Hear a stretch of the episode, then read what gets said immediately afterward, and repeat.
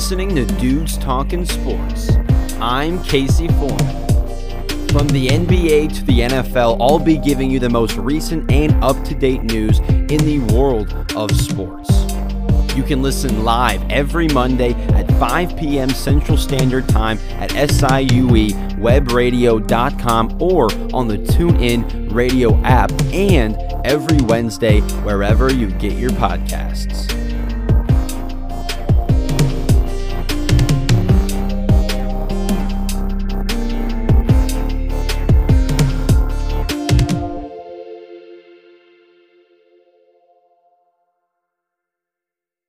All right, and welcome to this week's episode of Dudes Talking Sports. I'm your co-host, as always, Casey Foreman, alongside my co-host and Tanner File. Tanner, both of our teams fresh off of victory this past weekend. Got to be feeling good. It's great to be here with you, my man. Yeah, uh, happy to be here. Uh, both of our teams three and one. Hard to complain about that. No both complaints. of our teams got both of our teams got victories this week. Uh, Bucs kind of had an ugly win at Foxborough, but a win is a win. Like a lot of wins in Foxborough tend to be that way, tend to be a little ugly. Uh, either way, we'll get to that here in the first half of the show. Let's break down the few takeaways we had from week four in the NFL before getting to our first first time doing this all NFL season long so far, our NFL power ranking. So Tanner and I are going to break down who we think are the 10 best teams in football through four weeks of play. All that here in the first half of the show. Then in the second half of the show, Tanner, looking onto next week and looking onto the NBA season coming up in about two weeks. Yeah, so in the second half, we're gonna continue with our NFL picks of the week over under favorites and underdogs. Uh, we have a little competition going here, pretty close. Tanner's And- winning. He's just he's just being nice. Tanner's winning right now. Not by too much, but he's he's he's got the slight nod. So we're gonna continue with our competition here, to preview some of the big games in this upcoming weekend, kind of how we see those games going. And then moving on after that, we're gonna talk about our NBA Eastern Conference predictions.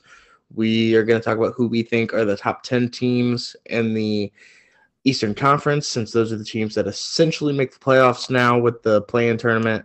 So yeah, I love the play-in tournament, man. I think it's a great thing. I love that the, the bottom two teams in the eighth and or ninth and 10 seeds, they still got something to play for towards the end of the year. But yeah, I'm looking forward to breaking down, really getting into basketball for the first time this year. And we, we touched on some NBA last week, but looking forward to really getting into the season uh, to wrap up the show today. But as I said, let's start with la- with the last week's game, what we just saw this past weekend. I feel like the biggest takeaway has got to be Tom going back to Foxborough, getting a win in the rain, as you know he's done so many different times as a Patriot, coming out of the visitors tunnel for the first time. Tanner, as a Bucs fan, as a big Tom Brady fan in general, how how was Sunday night for you? Uh, it was kind of surreal. If there's any question to who won the divorce between Belichick and Brady after Brady's Super Bowl, then he just won again in Foxborough. So. I think it was almost a draw though between them both. When, when everything's considered, they hit that field goal. you- They got to go down and score again. Maybe they don't even have time to go down and score again, right? So it could have been a draw. Him Yeah, on the but- sideline, Brady on the field. I think I'm giving that a bit of a draw. The nod though does go to Tom. Yeah, and I mean, obviously Tom Brady won a Super Bowl, so he already oh, won the divorce. Oh, wait, he won the divorce. I, I thought I thought we were just talking about that matchup.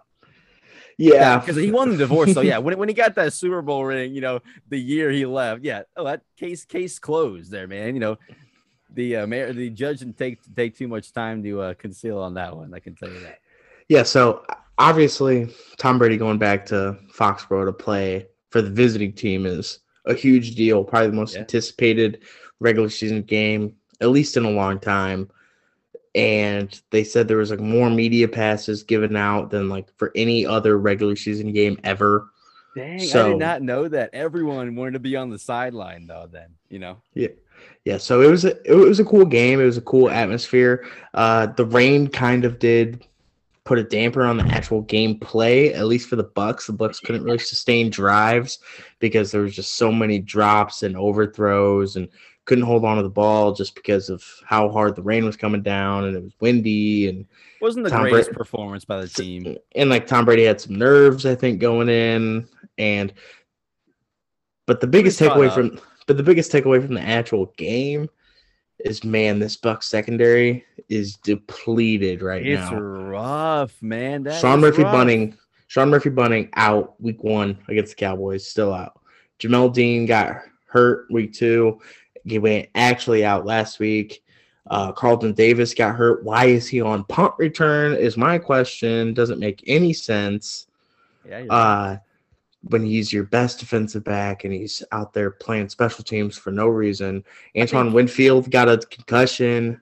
So really we're pretty low on defensive backs, but at least we got Richard Sherman. I think he came in and for literally signing like three or four days before playing, I think he played did a good for being on the team for three days. I think he did a pretty good job. I think at times they were obviously attacking him, but overall for him, But he didn't let up the big play.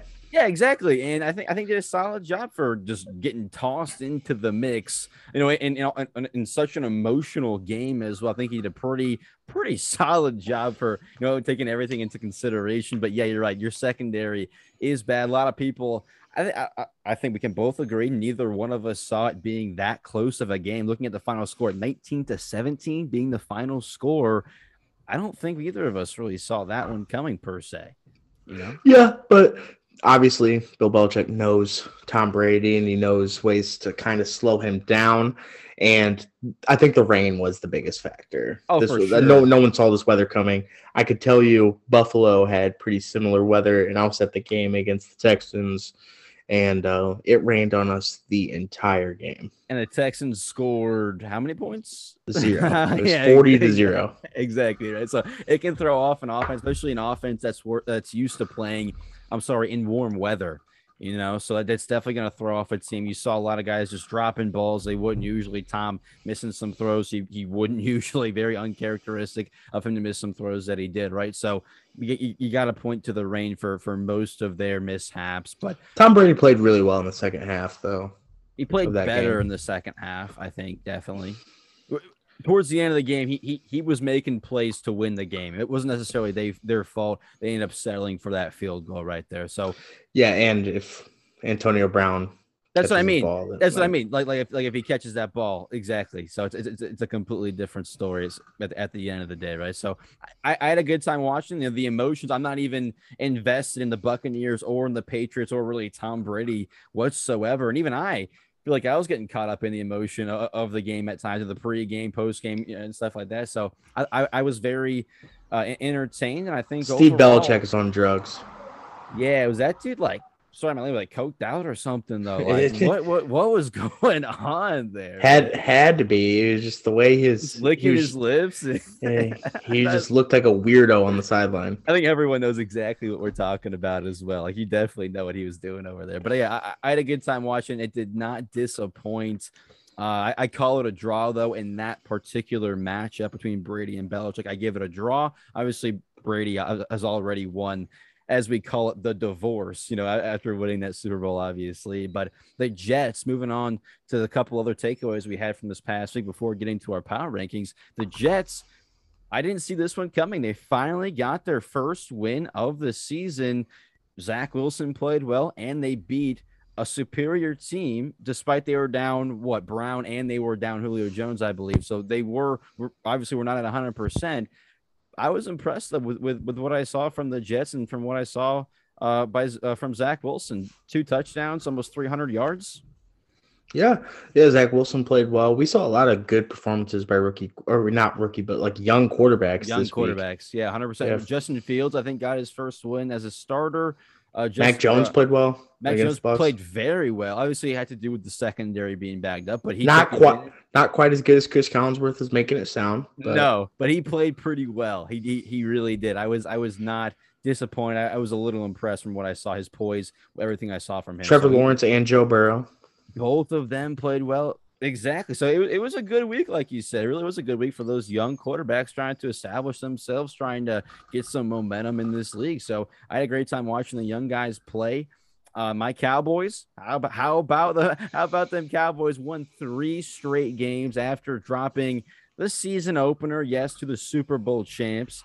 Uh, but won three straight games, beating the Panthers, who were 3 and 0, beating the Chargers. Two very big wins for the Cowboys, establishing themselves, I think, as one of the better teams in football, especially one of the better teams in the NFC, uh, which is, as a Cowboy fan, nothing but, no, I'm just delighted to be seeing everyone talking so good about the team I support, obviously. But uh, it was it really was a nice weekend of games overall, though, Tanner. Yeah, the, the slate was good, and no NFL Sunday really disappoints for me. Uh, obviously, I got to obviously I got to go to a game for the second week in a row, and I'm going to a game next week to make it three weeks in a row. So yeah, I, I'm enjoying the NFL season so far. Yeah, man. Look at you taking advantage of being in Buffalo. Not something I can necessarily do since, you know, Chicago, or, uh, St. Louis, the Rams no longer in St. Louis, obviously, right? So, not, not necessarily something I can take advantage of. A little, a little jealous there for sure. But let's move on and do our NFL power rankings for the first time this year. All right, let's do it. You know, let, let's work our way back from 10 to 1 leave the audience waiting a little bit to see who we think, you know, is that number one team in the league. So let's start from 10 to 1. Tanner, I'll open it with you. Who do you think right now through four weeks is the 10th best team in football? At number 10, I have the Baltimore Ravens. Um, I think they are it'd be they're a tough team to leave out of the top 10. Obviously, they beat the returning AFC champions yeah. on Sunday Night Football and the Chiefs. So whenever you're beating teams like that, it's hard to leave you out of the top 10. They're playing this team well. Has, yeah, but this team has real injury problems, and I think it's going to be hard for them to overcome that. They're getting healthier as we Mhm. speak. Rashod Bateman coming back this week. That's big for their receiving corps. yeah. So I think this team is on the up and up. But right now, with the injuries that they have and the kind of slow start they got on, losing to the Raiders, uh, I think about the highest I could put them is is number ten. Yeah, they they definitely spoiler alert, they definitely are going to make my list. They are not at number 10. However, the team that made the list at number 10 is also a team where I feel like yes, they have to make the list. Uh, but it's one where I feel like you know they can only win one certain way, and I'm not sure how great how you know how great your team can truly be when there's one way for your team to win. I'm talking about the Kansas City Chiefs as of right now. It looks like the only way for them to win games is is, is through a shootout honestly look at like I think it's through a shootout. Their defense is bad. Looking at their red zone defense specifically, they are allowing. I, I don't know how we have this stat, but we have it.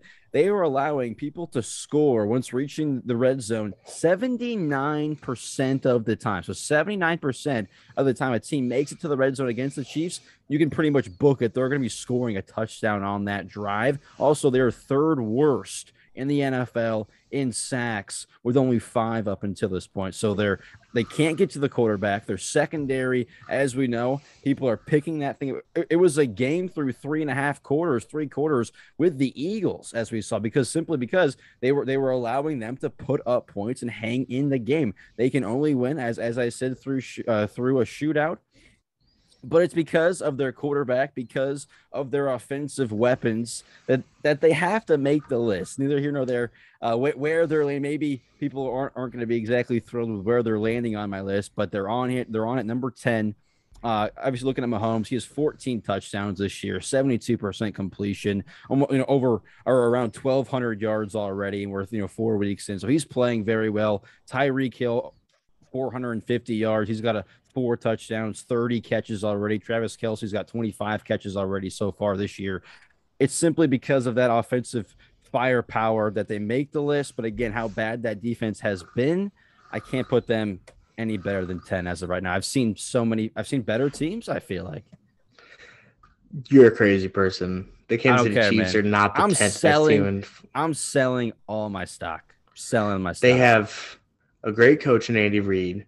yeah. They have the best quarterback in football in Patrick Mahomes, That's why they're on the list. which is cannot be understated how important the quarterback position is and how much it matters. If you have the number one quarterback, you cannot be number 10.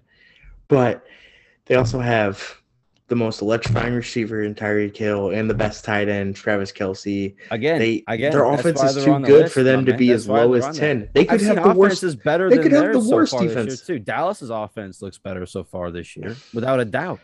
They're, they're, I would they're, I would- better, I would- they're better. I would take Kansas City so far this year. for sure. Mahomes is playing well. I've also seen Mahomes come up small in some big moments. One in particular, the big interception against the Chargers, where they were in position to win that game. Big pick. It's a whole different story. So hey, you you keep doing what you're doing, my man. I'm just I'm selling that stock. I have not loved what I've seen so far. They make the list, barely at that, but they're number ten for me. Well, they also make my list, but they're a little higher. At number Definitely. nine, You're at number nine, who do you have? looking at the Packers, okay, I don't I don't necessarily this is not a team I've loved dating back to last year, but I think this is pretty much the exact same team, a very similar team than what we saw th- these past couple of seasons. I think they're getting right back to how they've been playing. Aaron Rodgers playing as well as he always does. Eight touchdowns, only two interceptions so far this year. The offensive line is playing well despite injuries to uh, Bak, uh, uh, Bakhtiari, I believe his name is, and Jenkins. I'm sorry, blanking there for a second, but uh, despite injuries to, the, to both those guys, O line has, has has held its ground up until this point. They've won three straight games, and I think they're on path to win another three straight games. They have they got the Bengals, the Bears, and Washington. So I like what I've seen so far. I don't love it. I'm not forgetting what I saw week one, uh, and again, I'm not forgetting what I saw them do at the end of last year's season. But they got to make the list, and they're right there at nine for me. Yeah, uh, I think the Packers are better than nine as well. You're kind of with your first two picks. I think you're kind of sleeping on how important quarterbacks are. You can't win. You can't win without a great quarterback. They're on the and, list. and, and they're pretty list. low on your list, though. Yeah, they're they made it though. They're honestly they should be pretty happy that they made it this far. But either way, they make it again. Not in love with their defense. Obviously, their secondary as well. I think can be picked apart. Oh, their secondary is so banged up. And I, I don't thi- and I don't think defense. I think you, my friend, are underestimating why the Bucs won their won the Super Bowl last year. It's It's because Tom of their Brady. defense, big man. No, it's because of their defense, big man. And it's because the Chiefs' O line was banged up. Let's get real on the podcast, all right? So let's not understate how important defense is, all right? But let's not let's not under underestimate that, which I think you are doing as of right now. So who's your ninth team though? Who's your ninth team? The Dallas Cowboys, Oh number my nine God. for me. Oh my gosh! You- Dallas is at nine, and you're talking. Okay, go ahead, go ahead, go ahead, though. Go ahead. Yeah. though. Yeah, I'm putting them at number nine. Uh, That's the offenses- atrocious, but go ahead. the the offenses look good. Um, Best offensive football. Go ahead. I don't overrate offense, I, though. I, I I disagree, but they are a very good offense. And but on defense, they they still do have holes. I know they have are leading in turnovers, but there's such thing as turnover luck. Like turnovers aren't turnovers you aren't a watching the way consistent they're- you- factor. They are. Are it, it, it's a the it's a bend but don't break defense. They let up yards like crazy. They do. They have been letting up a decent amount of yards. But when it comes down to it, Micah Parsons has been the best rookie edge rusher in football. Trevon Diggs has been a top three corner. They lead in takeaways. And let's let's not underestimate what's the most important stat on the defensive side of the ball. What's the most Points. getting Points. okay, getting takeaways is right up there as well. Getting takeaways, getting your offense the ball back, especially when, when you have one of the most explosive offenses in football. So their defense, I think, is being a is, is being a little underrated. It's also been a little overrated at times, but I think they are a top 10 defense. They've been one of the better defensive teams so far this year, and I don't think that should be underestimated. And Yeah. on, on the other end of the ball, offensively, they've been the at, at worst, at worst, the second best offense of this year. Yeah, yeah, no, they're a great team, and I think as the season goes, I think they probably will continue to rise on this ranking. Ninth is Uh, abysmal. Can't but take, I, but I, I just need to see the defense do it a little bit more than if if they can continue what they've done the last few weeks, then I'll I'll believe. You know, like I'll I'll buy into this Cowboys team a little more than I already am. I do think they have a chance to come out of the NFC. I'm not like saying they're bad. Like they're a top ten team. They're they're right up there with the best teams in the NFC. I think. I agree. I very much agree. They're on my list, and they, they're a little lower on my list. Let's move on to number eight, though. Okay, Mm. so my first two, obviously, I was going uh, with the Chiefs at ten, Packers at nine. So who you have it? Oh, do you want me to go at eight? No, no I, I know who who are your eight, uh, ten, and nine picks. Just Ravens and Cowboys. Ravens, and Cowboys. Okay, at number eight, I got the Ravens at number eight. Okay. I think they're a top 10 team. As we said, they got to make the list. Lamar, I think honestly should be a little higher. Talking about MVP, what he's been doing for them so far this year shouldn't be underestimated. I know he has like four touchdowns and three picks, but looking at everything else, what he's been doing, running the ball, he's pretty much been their run game up and look at the receiving corps he has. Exactly right. So he's he's doing all he can. They're what I believe three and one as of right now. They are playing some really good football. They beat the Chiefs, as you said. That barring that one mistake they made, you know, a couple mistakes they made opening opening week against the Raiders. This has been a, a pretty solid team, despite, as you said, all the injuries that they've had on both sides of the ball. Obviously, their running game, the running backs were, were completely depleted. You know, they, they, simply had to scrounge and sign a couple of guys, and they were playing right then a couple of days later, similar to uh, Sherman and you got and, and the Bucs as of right now. But he is he's thrown for over a thousand yards already. He's rushed for almost 300 yards already so far this year. They beat the Chiefs uh, beat an undefeated Broncos team, 3 0. I think Broncos were being overrated a little bit, but undefeated Broncos team nonetheless beat the Chiefs despite losing, like I said, a couple of pieces here and there. The defense is still playing well. They got to make the list. Maybe I'm a little higher on them than you are, but I got the Ravens at eight. Yeah, and I think all these teams are kind of in the same tier of teams. I think they could kind of be really any way, kind of any given Sunday between a lot of these teams. Mm-hmm. But but yeah, I th- obviously I also have the Ravens just a little bit higher on the list than you, so I also think they're a very good football team. Who you have? Uh, who, who are you looking at for number eight? I have the Los Angeles Chargers at number eight. Okay. Who I, like I know it. I know beat your Cowboys, who I have lower than them. And uh, yeah, my Cowboys beat them, and somehow that doesn't make any sense. But again, go ahead, go ahead. I'm just playing. Go ahead. I, I, I just like the uh, Chargers wins a little bit more than I like the Cowboys wins.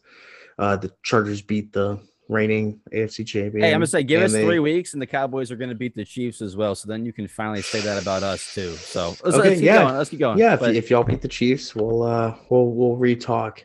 And uh but yeah, the in the thing that I think is the most slipped on on the Chargers team is how good this defense has looked. Stepping this, up, man. This defense has played well in every single game. I mean, they held Let's, the Cowboys to 20 points. They held the Chiefs to 24, held the Raiders to 14. Yeah, they've been playing good, man. Yeah, they like their defense has been not talked about at all, and they've been they've been neutralizing some of the best offenses in football. Yeah. So yeah, I think this Chargers team is very good. And on the offensive side of the ball, if they can figure out some a little bit of red zone woes that they have, I think they're going to continue to uh, improve on offense. And I think this team is going to be very scary down the road. I have so I have the Chargers at seven. Moving okay. next, next, no down on our list, one more spot. I got the Chargers seven, basically for every reason you just said. Okay, they're good on both sides of the ball. Defense has been a little underrated, but playing, as you said, neutralizing some of the best defenses in football. Herbert is just ascending as perhaps a top 10 quarterback in this league. If he continues to play at the rate he has been so far, I think we can both say he's going to be one of those top guys by the end of the year. Uh, nine touchdowns, three interceptions, 69% completion, almost got 12, uh, 1,200 yards already. Chargers are my seventh best team in football right now for sure. Okay. Okay. And at seven, I have the Green Bay Packers at seven. I think this team obviously has defensive issues, especially in the secondary. Yeah.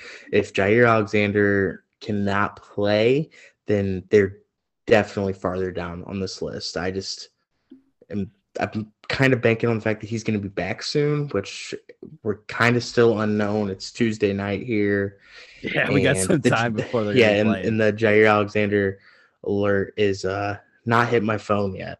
So, but on offense, they're good. They can run the ball, and they have the reigning MVP at quarterback, and he's got one of the best wide receivers in football and Davante Adams, and their offensive line has played well, even without guys like Bakhtiari and Jenkins, and they moved Lindsay across to LA, and so this team has been they're playing well. Like Let's it, see if they can keep it up. Is the thing offensive line Let's See if they can hold up to it. Buffalo in the city right there. Welcome yeah. to it. But either way, yeah, uh, yeah, and uh, missing Preston Smith for the year is uh or Za'Darius Smith, I mean, is is big for this Packers team. They uh can't really get to the passer. So that's the only reason I don't have them higher or lower, I guess, on the list. I never, I never seven. understand how to how to necessarily say that. It's like, okay, they're better. They should be better. Yeah, That's the reason I don't have them better on the list. There you go. Whatever, whatever we want to say. Let's move on to number six. Okay, I'm gonna allow you to go first here at number six. Who, who do you have at that sixth spot? I got the Kansas City Chiefs at number six. Okay. They're two and two, so they are they have the worst record out of all the teams on my list, but they're still the Kansas City Chiefs. I know this defense has played bad, and I know that you said they've kind of been exposed on defense a lot. I think they have, man. I really if- if- the if- loss if to they the can- if they can and the find a- Chargers, but if they can oh, find a way to get to the quarterback at all, this defense, which they have will- not whatsoever. yeah, that that's the main problem. It's not the secondary. It's the fact that there's. It's the fact that they haven't Seventy nine percent in the red zone. That's, that's It's- a rough stat. It's the fact That's that they. stat. It's the fact that they haven't gotten to the quarterback, so the quarterback has Yeah. all day to throw, and he's picking apart a secondary that's actually 100%. pretty decent. Like Not playing good though. They're not playing well. Well, they're not. They're not playing well because they have to cover for eight seconds because No, they can't get to the quarterback. Yeah, hundred percent correct. And there's either way, it's lack of production. You neither here nor there. You know, it's lack But- of production on both both secondary and that. But that's why they're not. Usually, when you're talking about power rankings, the Chiefs are right there at number one, right there at number two. Yeah, This is why. This is why. but yes, but they still have Patrick Mahomes, and I would be hard pressed to uh, not put them any worse on the list than Yeah, yeah, yeah. yeah. Anyway, I, I like him at 10. They have the worst record on the list as well. There's tons of reasons found them at number 10. Either way, number six, another thing that Tanner is going to absolutely love.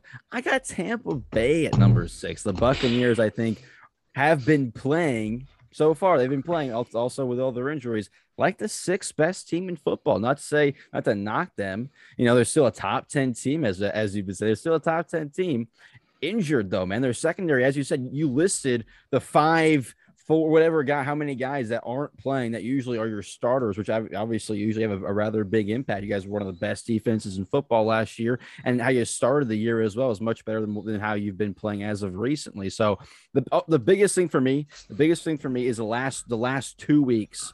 Honestly, since I've seen you know, from week one. I just haven't loved that. I like that win against Dallas. And even when you're talking about the win, they won kind of just like rolling out of bed and still won that game. It wasn't like a phenomenal game by the Bucs. They still just ended up winning that game.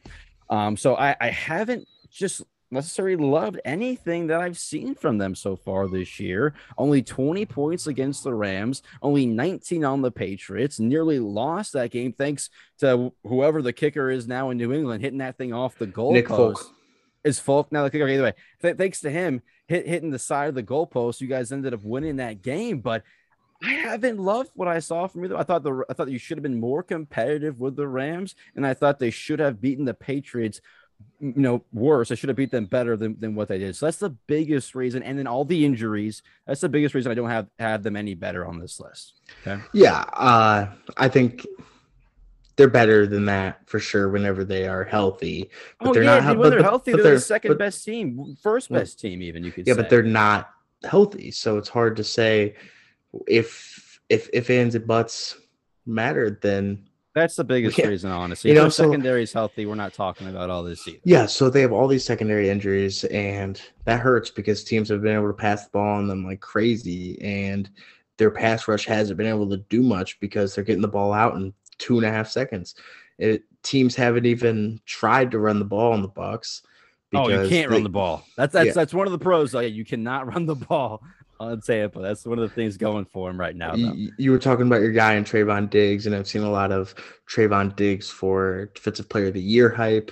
Uh, I'm gonna, I, I won't go that far yet, but yeah, I'm gonna start I've the. seen Uh. I'm gonna I've start the. I'm gonna start the uh, Vita Vea for Defensive Player of the Year because that man has just completely neutralized every run game. They see that big old boy in the middle, and they say, it's scary, bro. "Yeah, uh, let's just let's just try passing instead." Yeah, let's try so- passing. Let's uh let's try to toss it outside, and when that doesn't work, like you said, yeah, you go back to the passing But game. but, Yeah, but the, yeah. off, the offenses look good whenever whenever they're firing. They're so good. Uh, yeah, the the rain really hurt this team on offense, and the Rams the Ram, Rams have a tough defense. they have a good defense. Exactly. I just Like I still think this Bucs team is going to be very good, and I still think they're going to compete for a Super Bowl. Yeah, It's just they got to get healthy on. They got to get healthy on the back end for They sure. got to, and the expectation, or you know, what what we were saying about them was that you know they were one of the best defenses, and if not, you know, the best offense in football. And we we haven't necessarily seen that so far this year. They've been good, they just haven't haven't been that great level, which we know they are more than capable of hitting so far. So that's six. What about number five? At number five, I got the Los Angeles Rams at number five. That's not bad. That's not bad. Yeah. I think this team isn't what they were on defense last year. They did lose some of their defensive backs, and I think their pass defense is more suspect than it was in years past. Obviously, Jalen Ramsey is still incredible, but he's not the only defensive back on this team. So I think that hurts them a lot. But this offense, this offense is good. This offense Really can good. put up points at will and I guess unless you're playing the Arizona Cardinals in the first half, but the uh that the second nuts. half the second the second half of the game the the Rams looked like they were just as good as them and a different game week maybe that game is scores flipped. Yeah, you're not wrong. I like that though. They're good. Obviously, both ends, both sides of the ball. Defense, as you said, still really good. Still one of the better defenses I would say in the league. But offensively as well, yeah, a little bit of a damper against Arizona. But we see Cooper Kupp having a career year so far this year. Matt Stafford having having a career year as well. You could say right. So they're playing really well in that system with, with the weapons that they have. So they're playing really good. I, I can see them at number five. Number five for me. I had to put my Dallas Cowboys right there at number five.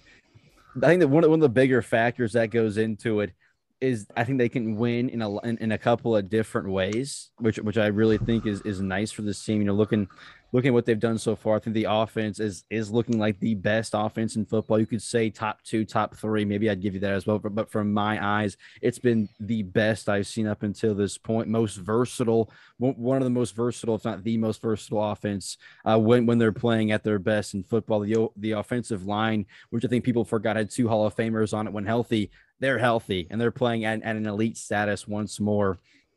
It's still minus La'el Collins. Okay. Cowboys have, have, have had injuries as well. Keanu Neal's missed a couple of weeks. Demarcus Lawrence, obviously, out for a couple of months. Michael Gallup will, will miss, I think, when, it, when it's all said and done, five to six weeks. So this team has has not been healthy, 100% healthy either way, and they're still playing really good football. I think Dak is playing the best football we've seen yet. He, he just honestly continues to improve year after year. He's got 10 touchdowns, only two interceptions, 75% completion percentage, which was leading the league. Uh, he was at 77 leading up until this past week, this past weekend, now down to 75. He's now trailing Kyler Murray. Uh, so he, he's second in completion percentage as of right now. Zeke, though, looking at him as well, I think he just had his best game in maybe two years. Yeah, people were freaking out because of week one when he didn't put up any numbers against the Bucs. And what But- did we but- say week one? What was he doing? but no- he was yeah, usually an extra lineman for that and out there. and no running backs do well against the Bucs. The Bucs don't let you run the ball. Like no, exactly. And that so- just shows how so versatile he is. He can yeah, do so other d- things. yeah, so don't freak out about running backs numbers against Tampa. Oh, everyone was saying he was done, you know, done, overpaid. And what he's been doing since that game is basically, you know, say the opposite of that. It's saying, hey, I got paid and I'm kind of, you know, showing you why I got the amount that I did. And he, he looks like he's he's playing like he was a couple of years ago. I think he had his best game, like I said, in two years. I like when they have Tony Pollard and Zeke out on the field at the same time. it's been a nice dynamic, and I, I think they should do that much more often because it really it's just a question mark for the defense. Who's going to be getting the ball? Both are different backs. You got to worry about different things for both guys, right? So I think that is even more ver- shows the versatility that, that I'm talking about on this team. They can win throwing the ball, they can win running the ball. The defense has been, as far as takeaways go, the best defense in football there, there's there's a there's a lot of positives here. Uh, the as we talked about though, not to pat myself on the back or anything like that. What were we talking about though in the preseason? Dallas's defense, how they're getting younger, faster, longer, more athletic, and what has that translated to? An improved an improved defense, which is what we were hoping for, right? So they've did, Absolutely improved. they've improved defensively and offense. They're the best. So I think they have to be on the list. I don't love them at nine. Maybe you don't love them at five, uh, but I think they're the fifth best team in football right now. Who, who do you got at number five? Uh, number five. Well, I just did number five. Oh my bad. Number four. I'm so sorry. Number four. I got the Bucs at number four. Okay. Uh, I, I, I, hey, so they're not number one. All right. I like yes, it. I like yes. So, so I don't have them number one. I'm not quite that big of a homer. Obviously, they did they did lose a game to Los Angeles, and they didn't look great against the Patriots. Like I'm just gonna say it. Like they they did struggle in that game a lot, Yeah. but I think a lot of it is nerves. Tom Brady coming back, a lot of emotion in that game. I predicted it as my under. It hit. I was like pretty confident that was going to happen. I didn't think it was going to be some high scoring game like a lot of people did. And this team, this team has holes, and if they can't get healthy, this team is gonna, this team is actually gonna really struggle. I think on defense. Yeah, They're man. thin. They're thin on defense. That's what happens though when you're missing four corners, four defensive backs. Yeah. That's what happens, man. Your defense gets a little thin in the secondary, and you're lucky though that defensive line, you know, getting after the quarterback, you know, stopping the run game. You still have that going for you. Yeah. Offense at times can be as explosive as, as we've seen. A lot of positives still in that in that column, but I see them being at number four. I had I had Cleveland at number four. Okay, I, I put the Browns at number four. They're looking like one of the best, if not maybe the best defense in football. I think from what I've seen so far, I, I've been impressed from what I've seen. They're the number one pass. Uh, they they have the number one pass rush win rate, so it means they're they're getting by the offensive line the most, obviously, in the in the entire league. I know Jarvis is out as of right now, and that does limit their offense a little bit. I think he is their their best receiver, just because for some random reason Baker and Odell just don't work. Really, they, they simply ha- haven't worked, and we haven't seen it, you know, work on a high level quite yet. And from what we've seen so far, with just Odell being the number one receiver out there for them, well, they scored 14 points, I think, against Minnesota. We have, we haven't seen all that much, right? So, uh, but looking at, at the positives, best running game in football, one of the best defenses in Shunt. football. One of the yeah exactly one of the I love that one uh, the best you can say offensive line in football as well. There's so many positives here. I and what holding the the high scoring Vikings to seven points. Seven points they held them to. This score this team was putting up 30 points last few weeks in a row, right? So the only question for me still, reason I have them at number four, not three or anything like that, not even at number one, is how high is Baker's ceiling? Okay, and and you know, can he deliver? I saw him against the Vikings. I did I did not love his performance against Minnesota whatsoever. Again, only 14 points. I think it should have been a much uh, more high high scoring affair, but he ended up getting the win. They're three and one as of right now. There's not too many negatives when you're looking at this team. I feel like. Yeah, yeah, this team looks good, especially on the defensive side, which a lot of people didn't see coming. Uh Myles I think Garrett. you did. I thought you yeah, said- I, you know? I, I did. I did. not. But uh, As I said, I thought. Myles Garrett was my prediction for defensive player of the year. Looks Yeah. like he could win that. He is he's unstoppable. The secondary is improved with the defensive backs they got from the Rams last year. This team is improved on the defensive side of the ball so much. They got two big measuring sticks coming up against LA and Arizona. So two big games coming up to really see where Buckle this up. Browns where to see where this Browns team is right now. So I'm excited That's what it comes down to for me, though. It really does. Yeah. I think there aren't a lot of questions besides at the quarterback spot. You know, what are you going to get from Baker against this defense? That is is kind of what it comes down to. I feel like on a week to week basis now. Yeah, for sure. Looking So at who the you- uh, who the do you number three? three? That's that's, that's number three. I'm going with your Buffalo Bills, my man. The local uh, cuisine for Tanner, if you will.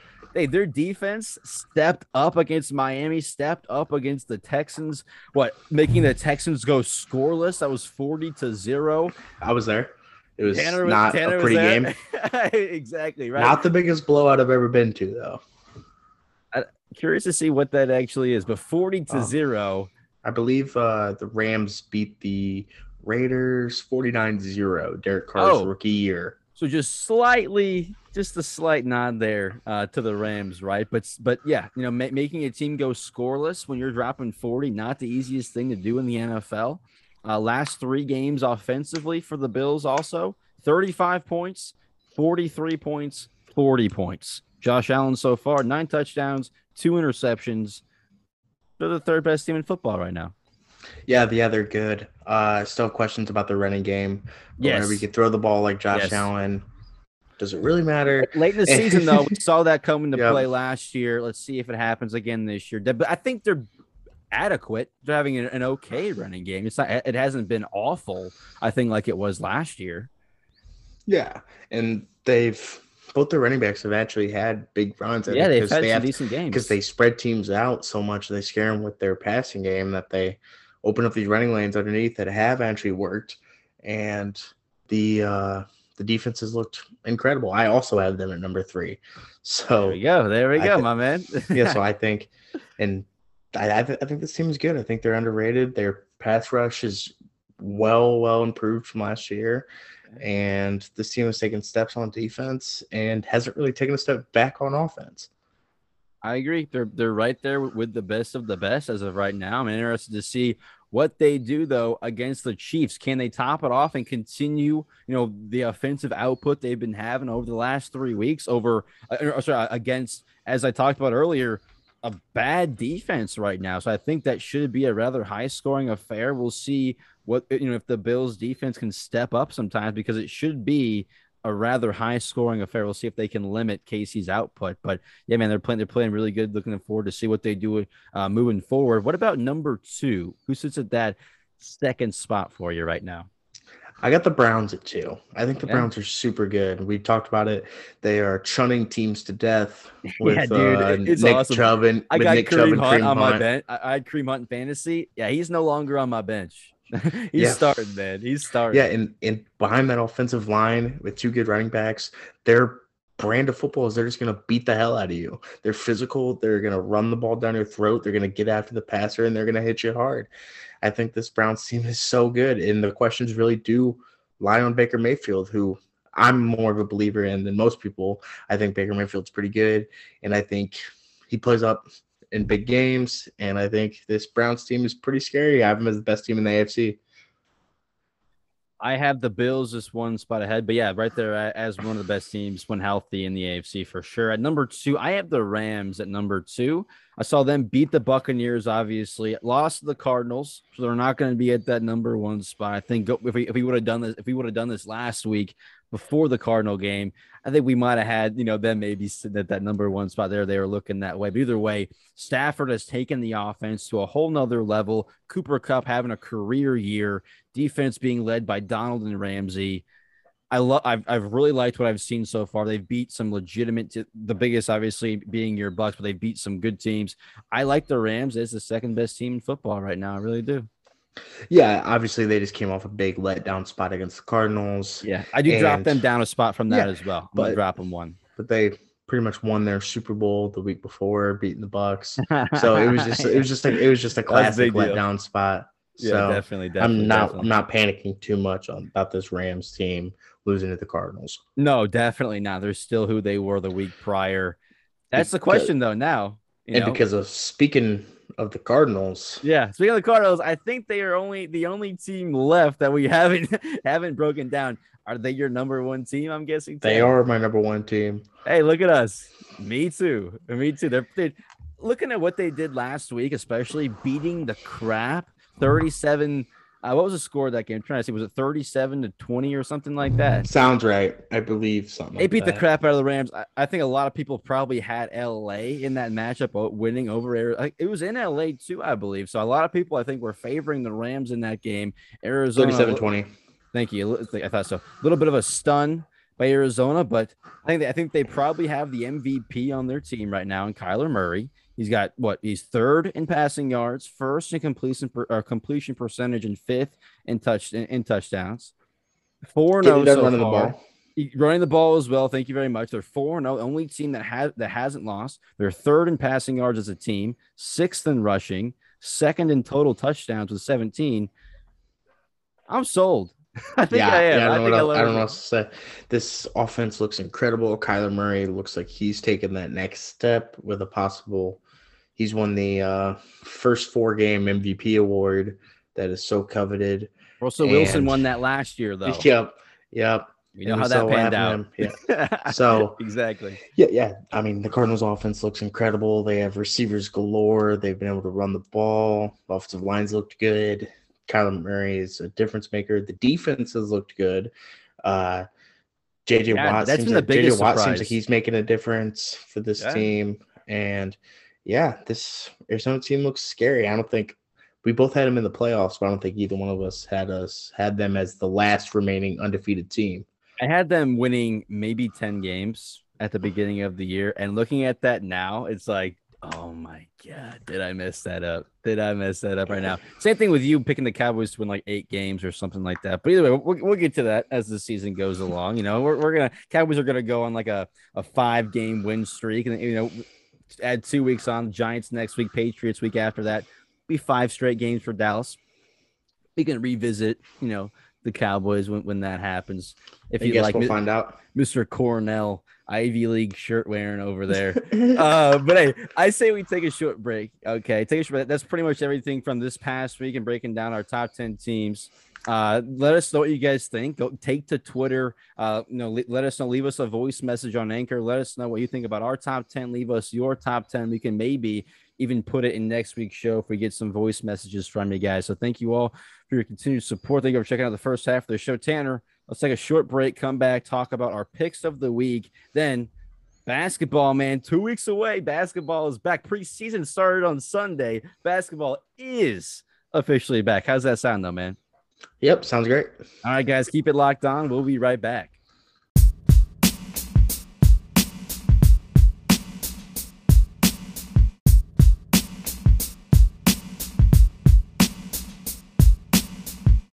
All right, and welcome back. Like we said in the first half, let's move on and talk about week five. Crazy to think, Tanner, we're already almost five weeks through the NFL season. It feels like we just had had, had Tampa and, uh, and and the Cowboys. By the way, checking in on that on our bed, it has been rough wearing that shirt every single Sunday. This past weekend, I had to go to Buffalo Wild Wings yeah, I got some stares. I definitely got some stares thinking maybe, may probably thinking I was probably just serious wearing that shirt out in public, straight out of Tampa Bay. I am not straight out of Tampa Bay. I can say that rather confidently here.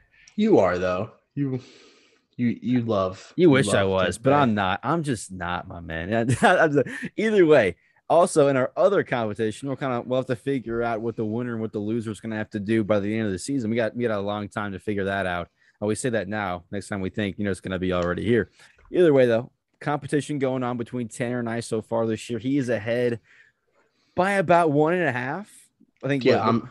Yeah, I'm 10, 5, and one on the season with my picks, and you are nine and seven. I'm nine. so seven. you're you're like the seventh seed in the wild card Hey, like I'm, I'm still making it though, though, bro. I'm, yeah. I'm, I'm, an X Factor. You can't count me out, and I'm still making it. But it's, it's a real Dallas Cowboy esque season. I feel like is is is you know or, or past past Dallas Cowboy esque season. Not this year. It's different this year, baby. Either way, I went two and two last week. I don't love. You know, I, I don't love that. I'm actually pretty pissed about it. I, I've gone two and two in three straight weeks. Three straight weeks. I've gone two and two now. Yeah, that is rough. You're like the Jeff Fisher of yeah, hundred percent. It's hundred percent. It's like we're just in a bunch of mediocrity basically here. But let, us start. Let's get right to it. Our picks of the week. Obviously, we do over under looking at the total points to be scored. Let's start with our over picks. Okay, over under. Obviously, looking at the point spread. Let's look at our over picks. Looking at the spread this week, look, looking at all, the different numbers or the different lines. I'm sorry. I didn't love what I saw. Looking, you say this every week. I know. That's less. It's been two weeks. It's been two weeks I said this in a row. So I, I know. I know. I, I, I haven't loved what I've seen. Uh, I've that, I think that's the biggest reason. I'm gonna blame that. That's the biggest reason I've gone two and two the past few weeks. I just haven't loved everything that I'm seeing so far. Either way, we'll try and make this week a little better. My over, I'm looking at the Saints and the Washington game. Okay, last week I bet the under on Washington. I will never do that again for the rest of the year, at least unless we see something turn. They, they've been putting up points as of recently. Uh, they play the Saints, who also has a bit of a gunslinger back there uh, for, for a quarterback in Jameis Winston. So it's 44 and a half. I'm taking the over. Also looking at Washington's last three games, 34 points, 21 points, back up to 30. So I'm hoping they keep they keep that trail going, that, that roll going there. And then the last two games for the Saints, 21 and 28 points. I'm I think I'm feeling pretty good. I think it's going to be over 44 points. Pretty confident for sure. Even I'm feeling on that one. Yeah, uh, it seems like a pretty low number for these two teams. Two teams that can put up offense. Uh, the Saints have kind of struggled a little bit to score, but the Washington defense has been pretty atrocious, actually. Yeah, man, nowhere so, near what they were last year, right? So, yeah, that's my over, yeah. though. That's my over. Yeah, so I don't think that's a bad pick. Uh, my over, I have Packers Bengals at 50. I think this is going to be a shootout. I think the Packers come out on top, but I think it's going to be a shootout. I think Joe Burrow is going to pick apart this Packers defense, especially without Jaire Alexander. They're going to have to play Kevin King. And we all know how Kevin King does. Not good is the answer. Uh, I don't know if he's going to be covering Tee Higgins or if he's back or Tyler Boyd Let's see if he's or, back. or Ja'Marr Chase. He's been tearing it up. Yeah, if it's any of those three, good night this Bengals team is going to put up points on this Packers team, and obviously the Packers are going to put up points. So I think yeah. this is my choice at 50.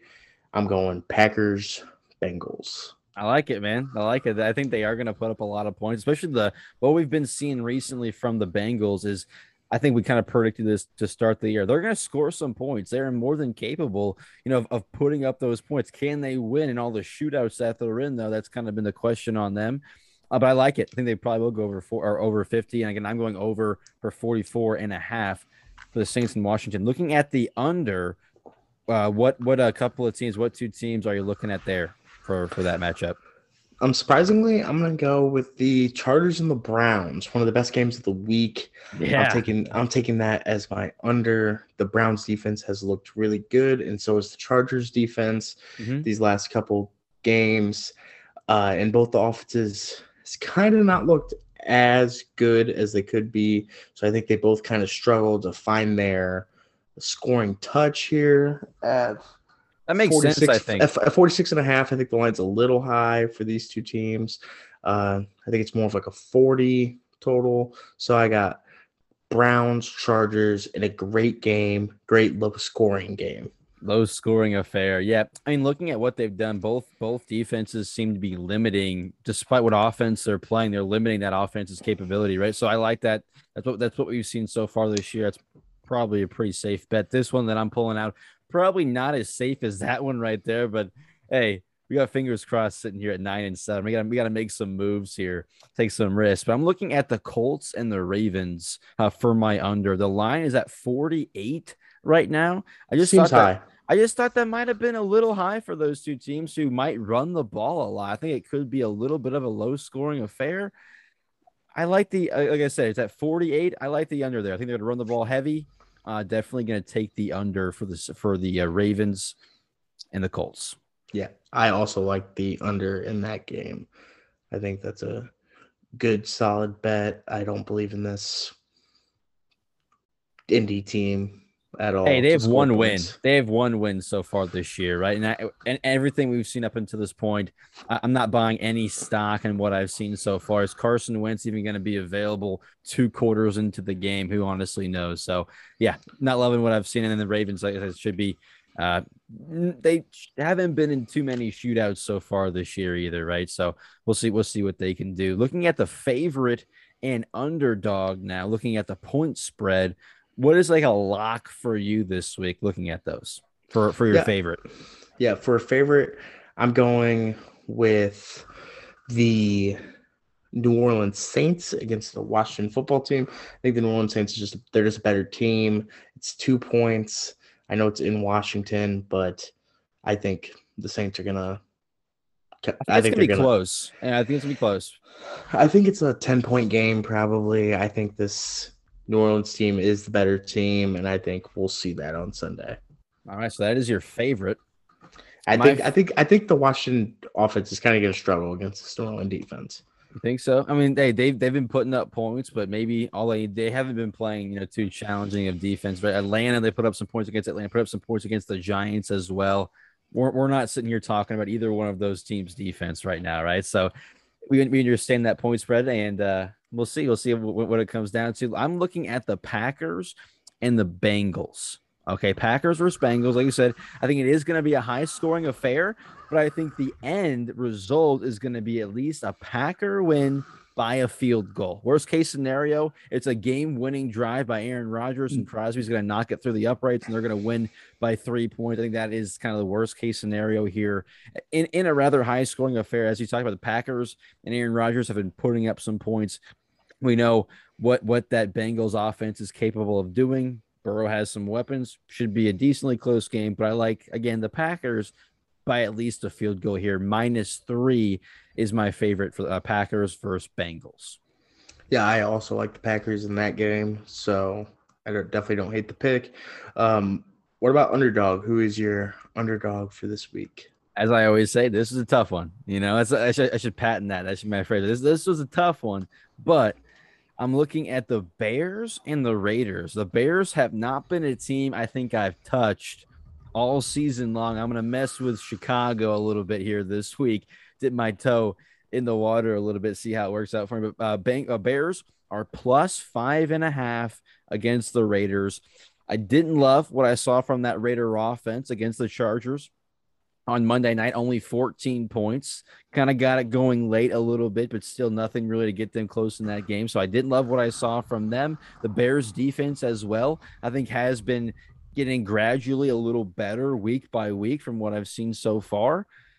I, I don't necessarily think Chicago's going to win this game, but I don't think the Raiders are going to win by that much. I think it's probably a field goal game when it comes down to it, maybe around a three, maybe a three to five, but it's again, it's at five and a half. Uh, I'm taking I'm taking uh, the underdog. My, my I, I like the Bears. I do. Is it is it in Chicago or is it in Vegas? I'm pretty sure it's in in, in Vegas, but I don't want to be 100 percent on that. I, I don't know. I'm trying to think about the way it was listed. That that tells you about. I I'm not 100 percent where it is, but considering the Bears are five point underdogs, I'm I'm really considering that it's going to be uh, in in in Las Vegas. Yeah, in Las Vegas. I'm sorry, that's where they are now, right? So I believe it's in uh, Raiders are going to be the home team. I haven't I haven't messed with the Bears so far this year. I was a little nervous to uh, take them as as our, as an official pick, obviously, but I'm going. I'm a little them, nervous man. with David Montgomery going down and what that means for this offense because they have kind of rode him the last two weeks. So yeah. I think it's good. Their offense is going to take a small step back, but I I still think it's a closer game than five and a half. Yeah, five and a half. I just thought was a little little too big, a little too much. You know. What about so, you? What are, what are you looking at? For my underdog, I'm going with the Browns over the Chargers. Uh, they're one and a half point underdogs, so I think they're going to win outright. Yeah, I think. Yeah, pretty I, much, right? When, yeah, when it's I, that I think, close.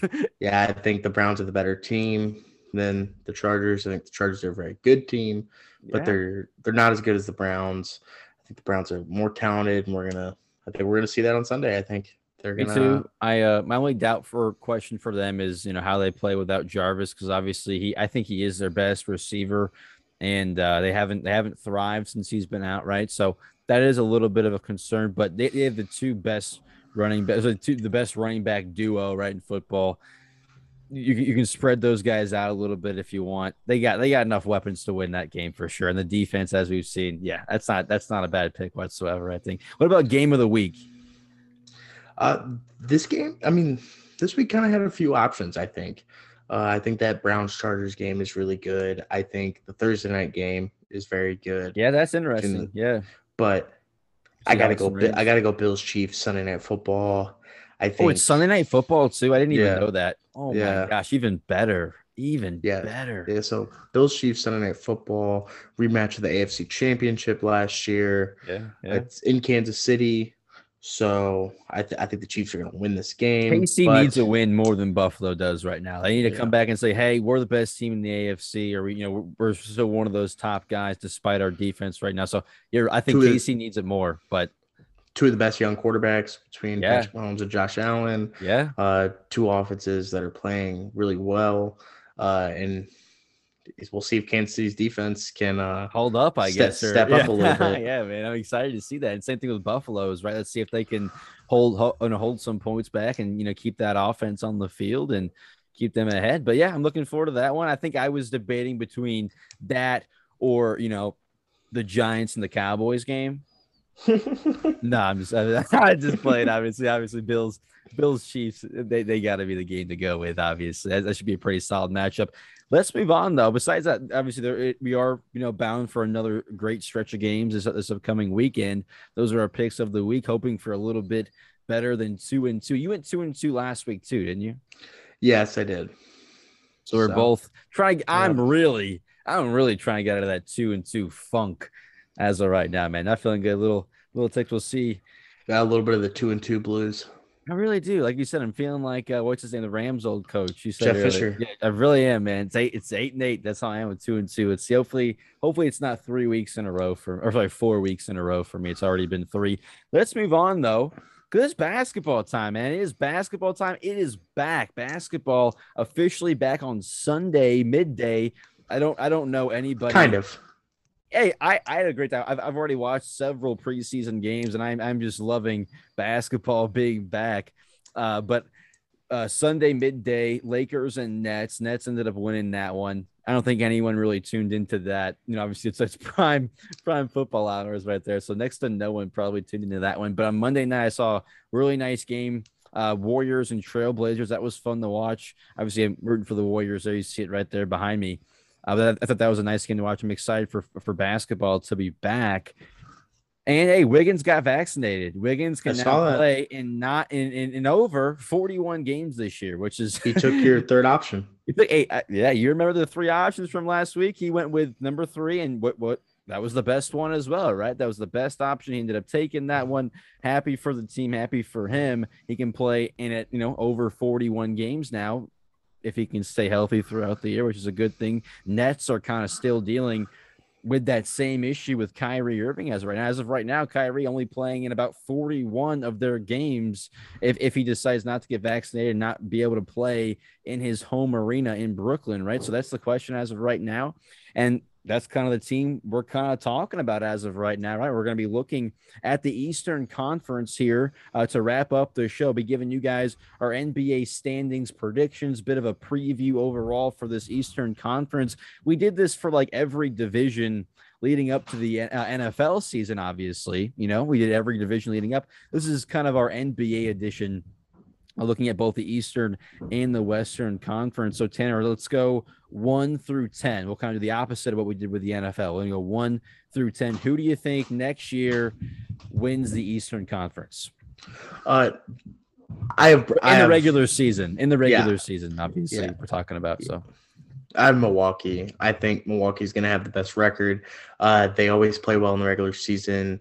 They're a team that their stars they actually are. their team their stars actually play in their games in the regular season. A lot so of I, them too, a lot of minutes too. yeah, so I so I just don't see this team not, really. not winning the East. Uh, I don't necessarily think they're the best team in the East. You know, they just came off championship and they're my favorite team, but they're a good regular season team, especially.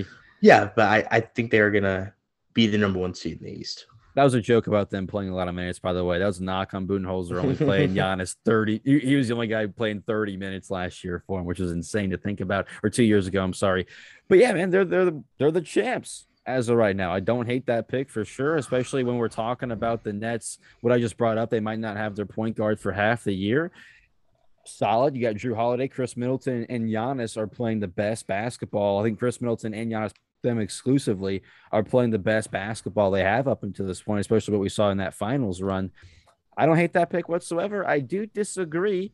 And I think Brooklyn is still going to end up winning the Eastern Conference. Looking at what they have, I think they're probably going to win around 57. Maybe maybe they get up to 60. We'll see how many games Kyrie ends up playing. We'll see if that ends up affecting their chemistry and what, what happens in that situation. They have the best big three in basketball they added to their obviously last year the big knock on them was like hey you guys don't have a bench you know you guys don't have any depth well they've they've added that very thing they got paul millsap lamarcus aldridge coming back from retirement uh patty mills which Patty's gonna he's gonna be a, a phenomenal six man for them. Looking forward to seeing that. James Johnson, they brought Blake Griffin back as well. This this is a, a, a deeper bench than you know, a much deeper bench than what we saw last year. And I know the whole Kyrie thing, who knows how many games he's going to play, but I think Kevin Durant and James Harden are enough for Brooklyn to get that number one seed. I really do. Yeah, I mean, I have I have Brooklyn at number two. So even without Kyrie Irving only playing in half the games, uh, possibly I still and it's their think, second year, second year playing together. Yeah, Remember I- last year? I still think games? this is going to be a close race to the finals. Yes. I mean, to the to the final game of the season. Yeah. I have I have Brooklyn at number two. Kevin Okay. Durant is the best player in basketball. Hey, and that's it's, it's insane that we we somewhat disagree. I think Kevin could take that back in my eyes, but looking at what I saw from Giannis, I am still I am still giving the nod to him in that best player of the world conversation. But yeah, what I, I agree 100% with what you said. It's going to be right down to the end of the season. I wrote down I think both the Nets and the Bucks are looking at around 57, 58, maybe even up to 60 wins, I think, on the year. We're, we're back to 82 games this year. So I think they'll get up in the high 50s, maybe even get in the 60s. We'll see. Both of them are going to be right there at the end. But yeah, I got the Bucks sitting at number two behind the Nets. Like I said, best player in basketball in my eyes. In Giannis, they're fresh, uh, fresh off a championship right now. Middleton, Giannis playing the best basketball I've, I've seen them play in that finals run. They what's a couple of things I don't love. Why I don't necessarily have them at number one. Losing PJ Tucker, that's a loss. He he would guard arguably their best player at times. And then, you know, consistent corner three, that patented corner three, as we know. So I think that is going to be missed. Uh, uh, you know, veteran leadership as well as kind of get a little bit of an X factor, tough guy is what you got from PJ. I think they will miss that, but they also brought in a shooter in Grayson Allen, which I like. Uh, brought in Rodney Hood, and they re-signed Bobby Portis, who played his best basketball during that run as well. So I think they'll be the second best team in the Eastern Conference next year. The question is, who's sitting at number three in the East right now? Kind of. Yeah, I got Miami at number three. Two years ago, they were in the Eastern Conference They're the- final. I mean, I mean, I mean, they were in the they were in the championship. Yeah, they, they were Eastern Conference champs, eight hundred and they added Kyle Lowry. So they added a point guard, which is what they were missing. And I think I think this Heat team's going to be very good, and I think this Heat team finishes as third best team in the East. I agree. I think I think they're poised. Looking at what they did, what they've done already, I think they're going to be around fifty wins. And they got PJ Tucker. PJ Tucker, Kyle Lowry, Markieff Morris. I I love all of those additions to this Miami Heat team. And like I said, like, like you said, uh, they were in the finals two years ago. They have young guys getting better, like Duncan Robinson, like Tyler Herro. They're getting better and better. It seems like they're hoping for. If you're asking Heat fans, they're hoping for another step forward from both of those guys, especially a guy in Tyler Herro. But you said it, Kyle Lowry, the point guard that they needed. PJ Tucker, another role player that they needed. Uh, they also uh, brought back, they brought back Robinson, like I said, and then Victor Oladipo. Oladipo wasn't healthy last year. We really haven't seen him be healthy over the last couple of seasons, but when he's healthy, I'll believe him playing- I'll believe him playing when I see it. as a if he does, uh, that's the question. But when he does and he and he's healthy, that dude's a 15 to 20 point a night scorer, and that's going to do nothing but help this Miami Heat team. And again, and if he doesn't pan out, he's on a minimum contract, and you have other guys who can fill that role when he can't. Right, so it's not a it's not a big loss. It's really just a lot of win for the Heat team bringing bringing him back. But I think you're right. They they're going to be the third best team looking at the East right now. More than likely, you know, they got to Okay, be. so you so you also have them at number three. They got to be at number three. Okay, who do you have at number four? This is so tough, dude. This was so freaking tough. I watched Yeah, the this, Bulls. this, yeah, this is where it started with me. I watched the Bull. Yeah, me too. This I watched the Bulls in preseason. I'm like, man, I'm not putting. I, I don't have them at four. I was like, man, am I underrating Chicago a little bit? I know it's preseason against the Cavs, who are awful, but I loved what I saw from them in their first preseason game. Lonzo finding a wide open Zach LaVine, DeMar DeRozan making plays as well. Uh, but I don't have them at number four. Just a quick side note because I saw them play some basketball this evening, which again I'm pretty psyched about, even though it's just preseason. I'm taking a bit of a swing, and I'm taking the Hawks at that fourth spot.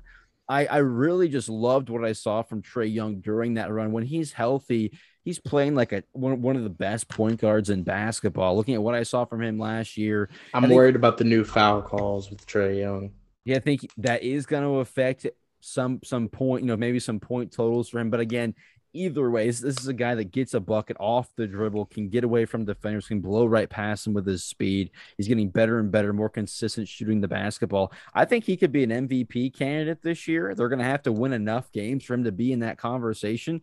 But I think he established himself to be kind of in that realm. He's going to be on everybody's radar, I think, going forward as well. They got a lot of young guys on the roster, which I, am hoping continue to develop and get better and better as, as we've seen them do so far up until this point.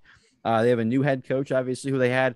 Um, I'm trying. I'm blanking on his name as of right now, but they obviously fired their head coach, made him their assistant coach, the new head coach, and they they've just been playing great basketball ever, ever since that move, and they brought him back. Uh, so I'm expecting about 45 wins from this Hawks team. They won about 40, 41 last year. I think they take a step forward this year and win about 45 games. But yeah, a little bit of a swing. I got the Hawks at number four. Okay. Yeah, I don't hate it. Um, I have them on my list just a little bit lower. I have the 76ers at number four. I mean, even yeah. without even without Ben Simmons, I think Joel Embiid is good enough to where this team is this team wins regular season games. What they do, they were they the struggle. first seed or the one seed last year, I believe, yeah. this past season. Yeah, yeah. So they struggle in the playoffs, but this team, I think, is going to be able to still win enough regular season games to get themselves top four seed in the East. And yeah, I have him at number four. I think Joel Embiid makes an MVP run. I think you're right. He's he, might be my pick for MVP, especially with Ben not playing or who, who knows what's going on with that situation. I think his role, I think he's gonna, you know, take it a little personally to try and go out there and play the best basketball we've seen. The only doubt for me in the Sixers, how many games is he gonna play? Every single season you can count. It's a fact. He's not playing 20 to 25% of the games at least at least. That's that that's best case scenario. He's playing 75% of the season for you, right? So that's where I think not having Ben is going to play a factor. We'll, we'll just have to see what they can get for him. Who knows? Maybe he comes back. Who knows what's going on in Philly? But the upside there is pretty high. So I, they're they're at four for you. You said number yeah, four. and and Joel Embiid did have my favorite quote of the offseason. What? To say what, what, what did he uh, say? Says he doesn't step on the scale because it's not good for his ah. mental health. And uh, as a big guy, I've never uh, related more you to see, a professional see, athlete. You see, I'm I've always been a little bit of a smaller build, and I'm I'm up 20 right now. I'm up 20 pounds. I'm I'm loving when I step on the scale. So I I feel bad, hopefully, but uh, I, I disagree on, on him there. But I do think I I did love hearing that from him because he's got to be over 300 pounds. Like that guy has got to be. He's, he's, a, he's, he's, he's huge, a unit. Man. He's a yeah, unit. He, he, he, is jacked and he's just seven, over seven feet tall, right? So I'll imagine what that scale looks like when he steps on. Number five. Okay, so I, I had the Hawks at four. You had the Sixers. I had the team that beat the Sixers, right? They beat them to move on to the conference finals. You have them at that number one. At that, what about five? I have the Celtics at five. I think if they were able to uh, stay healthy with Jayson Tatum and Jaylen Brown. I think this team is going to go on a little regular season run. Don't really believe in them in the playoffs, but I, th- I think the Celtics team is good enough to be a top five team in the East. You son of a gun! Look at you. I got Celtics at five too. I, th- okay. I, I, think I think the exact same thing. I think they're going to win about forty five games, maybe up to forty seven. I think they're going to be. I think I think the seeds four through seventh, four through six, especially, are going to be a game, maybe even the exact same record. It depends on matchups. So that's going to be like really these seedings might might be a little a little different when it comes down to it because of you know regular season matchups stuff like that. But these are going to be you know th- those those top five teams. I like the Celtics at five as well.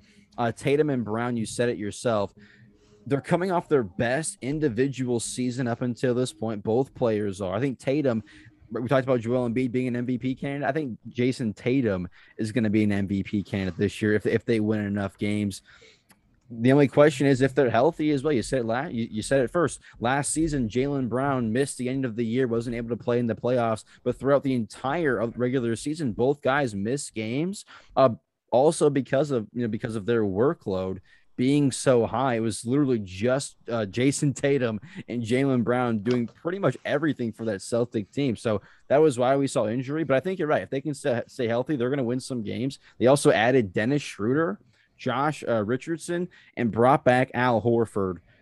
I think all of those moves make them make them a little bit better. Uh, like I said, health is the biggest thing coming down. But yeah, I think they're going to win some games. Celtics are sitting at that fifth spot for me.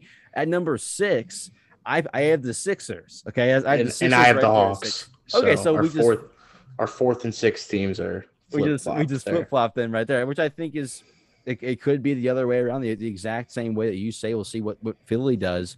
Uh, but because of the Ben Simmons drama, if he does not play and they still don't make a trade for him, it means they're going to be without a big part of their team. Obviously, an all defensive guy, an all star in this league, a guy who averaged like 15, 8, and 8 pretty consistently for you, right? So you're going to be missing a decent part of your team. I think it's going to come down in, into play when Joel's missing those 20%, that 25% of those games. I think that's when it comes into play. And that's when it bites the Sixers in the butt. They have just Tobias Harris out there playing Seth Curry instead of also having a guy in Ben Simmons playing, who, if you keep look at the track record, Ben usually had his best games playing without Joel Embiid on the floor. Uh, so I think they are going to be missing that, and that's why I do have them down at number six. Uh, but at, at their best, they have an MVP candidate and still one of the better teams in the Eastern Conference. And being at that sixth spot means they're the last team that wouldn't be in the play-in tournament. Okay, because seven yeah. through 10, seven, eight, nine, and 10 are all going to be in that play in tournament. So we both agree Hawks, you know, we, we have the same group of teams who are going to be out of that play in tournament. You know? Yeah yeah, so we have the same six teams in the top six spots, just a little flipped around. Not um, bad. Curious, not bad. curious to know who you have as your play-in teams. Who do you have at number seven? I went Chicago. I went Chicago. I, I was really debating putting them higher on this list, you know, making them a little better, especially because I, I, saw that preseason game. I might be way overreaction to a, to a little sample, a really tiny sample. But I think this team is going to shock some people this year, and I think they are going to win some games. But since you know, since they're, they're coming from being one of those bottom level teams, you know, scraping and clawing, trying to make that 10th spot is kind of where they've been at the last few years. I don't think they make a huge jump to be the fifth best team, the fourth best team. It's kind of where I think they're going to gradually get better and better. And this year, they go from being one of those bottom feeders, if you will, to being a playoff team and a team where they're going to be in position to only have to win one of those play-in tournament games to make it to the actual playoffs. So I think they get better, just not that much better, but they definitely take a big step up. What about you? Yeah, I, yeah, I have Chicago as well. I think with the additions they made this offseason, I think it moves them into being a playoff team. I think Lonzo Ball, Alex DeMar. Caruso, DeMar DeRozan, uh, Vucevic got there at the end of last year, but he's there again. Yeah, all star. Yes, yes. So this team is this team has a lot of like pretty good players on it, and like they should be better. If, you know, yeah. Like so if they if they don't make one of these top ten spots, it's a disappointment for oh, sure. Oh, yeah, and they have young guys like Patrick Williams who should yeah. be better. He's a good mm-hmm. defensive piece for him, good two way player. So they they should be they should not be battling for that 10th seed this year. We can both agree that they should they should be right there at that at the top of that play-in tournament. What about number eight? Because there, there there there are so many teams, I, you know, especially for the nine and ten seeds, there are so many teams. But here for the the bottom feeders in the East, there's just so many different teams. I feel like you could throw out there. You know. Yeah. So at eight, I have the Hornets. I think the Hornets continue to take another step.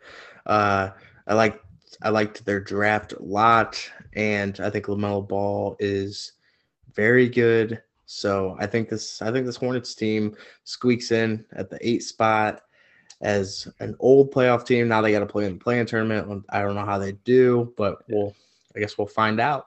But they make it they make it that far, and I, I believe the seven and eight seeds only have to win mm-hmm. one game. So yeah. I, they they're also in the same spot where only got to win one of those two games you play. So that's not that bad, not that bad. I don't hate that pick. I don't love it. I don't hate it. Biggest reason is because Gordon Hayward, if he's healthy, I think they'll be in that spot. I think they will. He, he's going to be a big factor. They gave him a lot of money. If LaMelo continues to improve, obviously, they have Terry Rozier, who's just getting better and better, playing pretty consistent ball for them off the bench at times as well, right? So they have a good team. They, they were in the race for it last year. We saw them come up short, obviously. I could definitely see them being that eight spot. I went a different route. Okay. I ended up taking the Knicks at the eighth spot. Okay. Oh, okay. The eight, Knicks at eight. They may have overachieved and just absolutely got burnt out by the end of last year. We saw it in the playoffs. And they, they won one game against Atlanta when a lot of people actually had them winning that series. They won a single I picked game. them to win. I, th- I, think I did too. Let's not even talk. Let's not talk about it. Let's not let's not go back go back in those dark times. But either way, they lost, lost rather, you know, rather badly. And uh, it, was just apparent that hey, they overachieved and, and they were burnt out.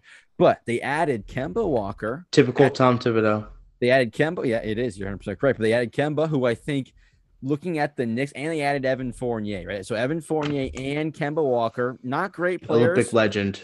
Yes, yes. I think he, he signed his contract, which was rather large, eighty million dollars, I think it was, right after that big game in the Olympics. So I think that that might have played a factor in him getting such a bag. We'll, we'll, we'll, you know, I guess I guess we'll never know. But but yeah, you know, I think both of those guys, looking at where they lacked last year, it was offensively. They were one of the best teams defensively. It was just R.J. Barrett, you know, Derrick Rose, Julius Randle they're they're good offensive players, but they just needed a little more to be an actual, you know, good team when it comes down to it. They, they didn't have enough offensively, but Kemba and Fournier, I think helps and I think it's pretty much not exact they're not going to be championship contenders but I think they're going to be better than what they were last year. They made the playoffs last year. I think they at the very least make the play in tournament this year a little bit of overachieving you know, might have been the case, but I think these two additions help them at least get get to the play-in tournament. Basically, you know what I'm yeah. saying? Forty-ish yeah, wins, forty-ish. You know, yeah, I think I think the Knicks are in a weird spot. I have them as my nine seed. There you go. So, so go. I, so I think they're in a weird spot to where I have them with a worse record than last year. Yeah, but probably being a better team in general. People I think are watching out for him now too. Yeah. Yeah, know? I think they're not gonna walk into your building and surprise you by how hard they're playing. People know they're gonna play hard. And Julius People, Randle, right? That surprised yeah. everybody. He was surprising everyone on, on, a, on a nightly basis. Now it's like, okay, he's the guy you're zoning in on when you're going into these games. Let's see how he kind of reacts to that at the same time, yeah. right? Yeah. So I, th- I think the Knicks at least make the play in tournament. We'll see exactly how they finish when the season starts to unfold. Um, so who do you have at number? T- who do you have at number ten as your last play-in team here? So, uh, so for nine and ten. Oh yeah, I'm sorry. No, you're good. No, no, you're good. For nine and ten, I'm bad. I wrote down four teams. Okay, four teams where I'm still dividing, and we can just kind of talk through it right here. I, I couldn't, I couldn't decide when I was going over it myself. Okay, so I got, I got four teams. The Wizards, obviously, add, added Spencer Dinwiddie. They lost Russell Westbrook, but they also got some guys like Kyle Kuzma, Montrezl Harrell, Kentavious Caldwell Pope, some guys who can definitely play and help your team in ways. So I like getting up Dinwiddie, and I like the package from LA. I like those two things. So Wizards are an option, not one I'm loving right now. Uh, Hornets are the other team. You listed, we, we talked about why they're getting better and better and how they could be in that spot. The Raptors Okay, they still got Siakam. They still got uh, VanVleet. They got a, a, high lottery pick this year, so we'll, we'll, see. You know how how good they actually are right away. Uh, but I think they're going to be somewhat competitive for that final spot. So the Raptors and then the Pacers as well. They got Malcolm Brogdon. They got a couple of okay players. They got a new coach in Rick Carlisle. Sabonis. Oh, Sabonis, thank you so much. I was, I was, I was blanking 100% there.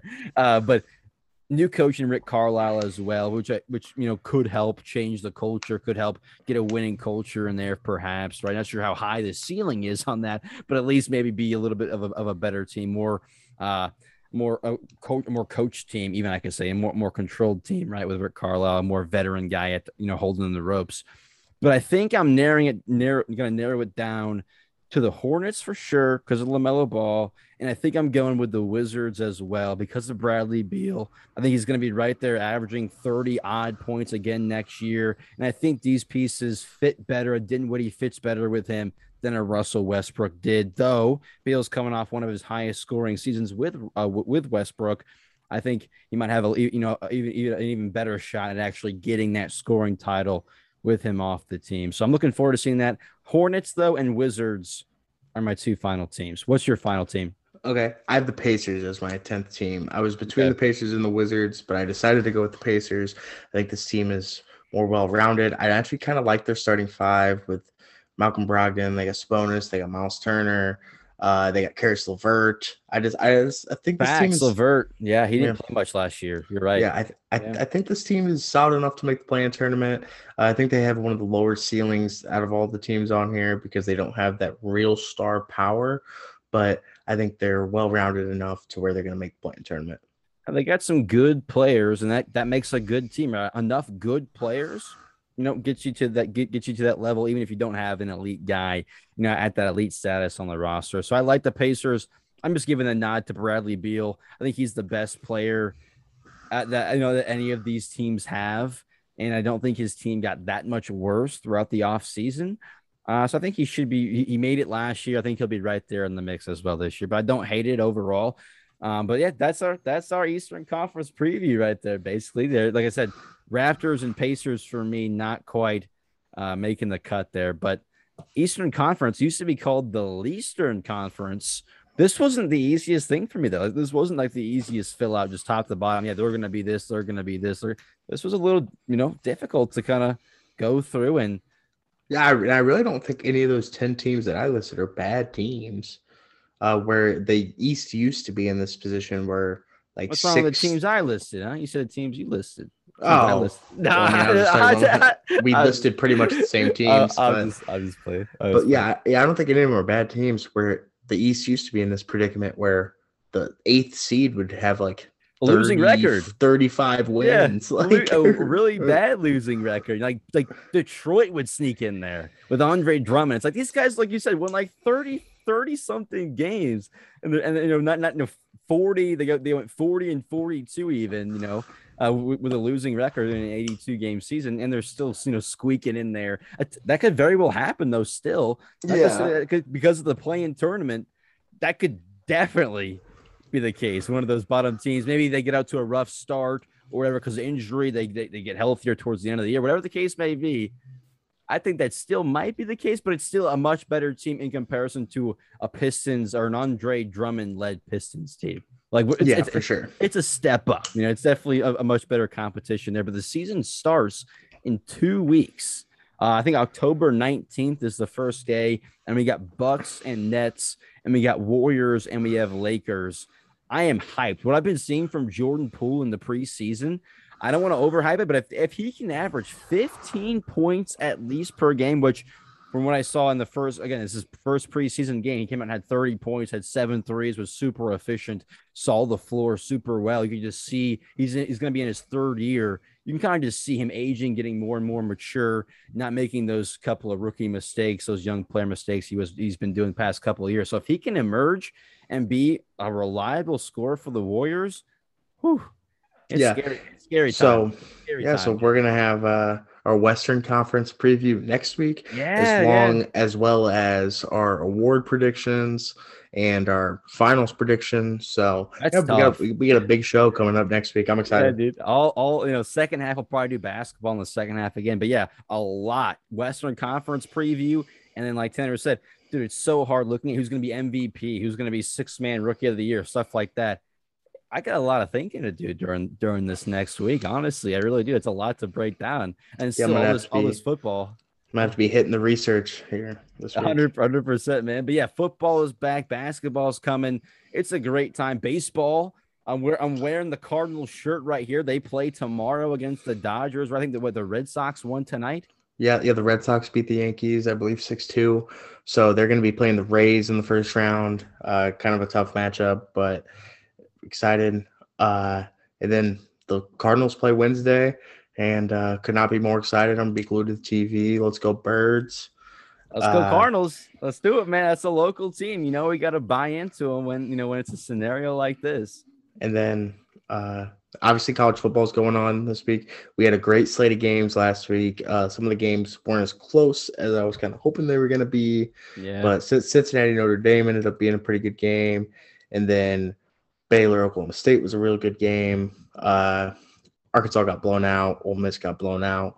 But this week we got Penn State versus Iowa in a great game. Number four versus number four, or number three versus number four in the country. The winner of that game will be the favorites win the Big Ten. So we got a, we got a big game this week too in college football. It's a great time to be a sports fan right now. That's for sure. You know, it's just no complaints sports on pretty much on the daily with Monday night, Thursday night football, with baseball, with the college games, now with the NBA coming back. It's almost going to be to the point where it's like, okay, we can't talk about this because there's so many other things going. We're, we're going to have to start nitpicking and or or having just some really some really long shows. We'll kind of just have to figure it out. yeah, I guess we'll have to we'll have to we might have to make some cuts. Yeah, exactly. We'll have to see what, what makes the cut and what does not. How about Urban Meyer as well? Wrapping up. You should have stuck with him there. do you think he should be a coach anymore? like, do you think he should still be a head coach? I, don't know. What you've seen bringing in Tim Tebow, how the guys he's brought in on his coaching staff are questionable. This, and we're four games in. It's like, dude. Yeah, it does seem like it's a rough experience. I think he's trying to get his way to Los Angeles to coach for USC. I'm hoping uh, as a that's what I've heard. As someone, I've as, heard someone who root, as someone who roots for USC, I think that's the best case scenario for both parties. And get out of the uh, NFL though, man. Trevor Lawrence needs yeah. a real coach. Like he needs some structure. He needs some help, man. He really does. It seems like I, am starting to feel bad for this guy. Did you see the uh, part two of that story this week? I mean, today when he apologized Urban? No, no. Okay, you're was he was he just doing even more? It's it's not exactly PG, so we're not gonna talk. Oh, we'll talk about, about it, off mic. Okay, let's talk about it off the mic. Talk. We'll talk about when we wrap up here. But even more happening in the Urban Meyer saga if you research it if you want to know. Okay, look up Urban Meyer if you if you want to know what exactly Tanner's going to drop a bombshell on me when we wrap up. Basically, but that's it. for This week's episode of Dudes Talking Sports. You guys go follow us on Twitter, Dudes Talking underscore Pod. Follow us on Instagram, Dudes underscore Talking underscore Pod. Whatever platform you are listening on, hit the subscribe button. Leave us a comment if you're listening on Anchor or know how to use Anchor. Go leave us a voice message about our top ten NBA teams, our top ten uh, NFL teams, whatever whatever the case may be. Get, get at us. Leave us five star review. Yeah, five star review. We got a decent amount of those. Go ahead and hit that five star for us for sure. Keep that perfect record uh, for us so far. We got all five stars up until this point. Knocking on wood. Hopefully, we can, you can keep that up. But thank you all for your continued support. We are primed for a great stretch of games this upcoming weekend. Like Tanner talked about, like we talked about next week. All you know, a lot of NBA coming as well. So great time to be a sports fan. Tanner, that's it for this week's episode, though, man. Yep, sounds good. It was a great week. Thank you guys for tuning in. We'll see you next week.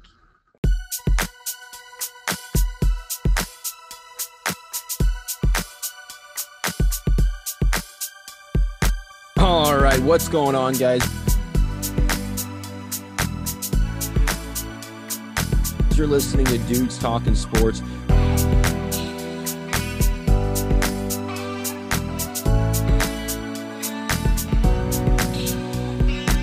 I'm your co host, as always, Casey Foreman, alongside my co host, Tanner File.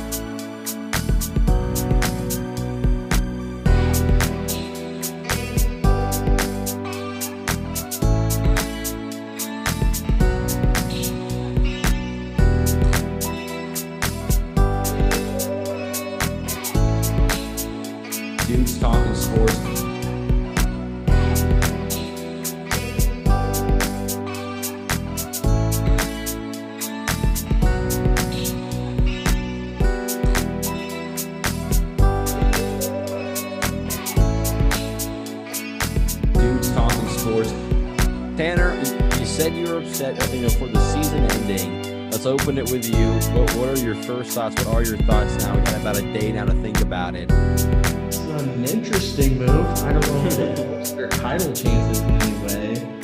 I don't know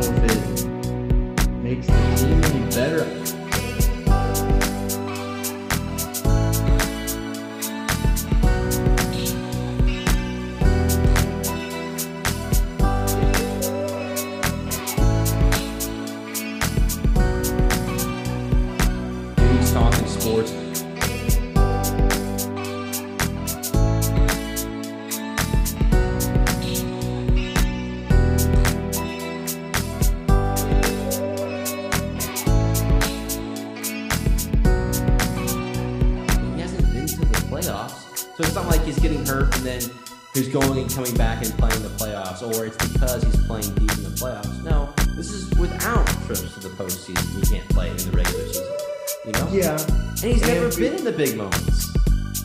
Yeah, I mean, I think he's a good player.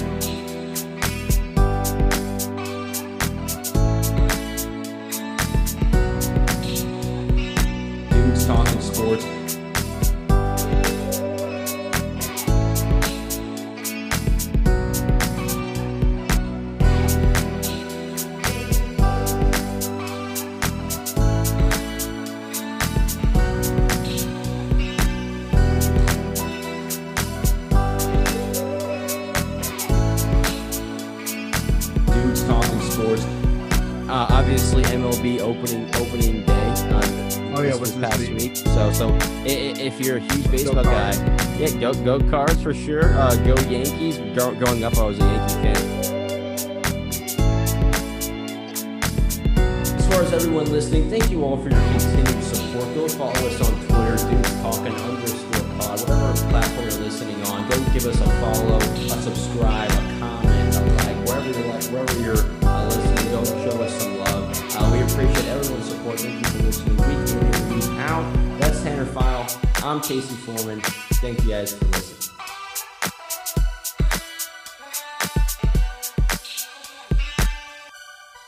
I think that's going to be it for this week's episode of the Dudes Talking Sports. Sounds good. Dudes Talking Sports.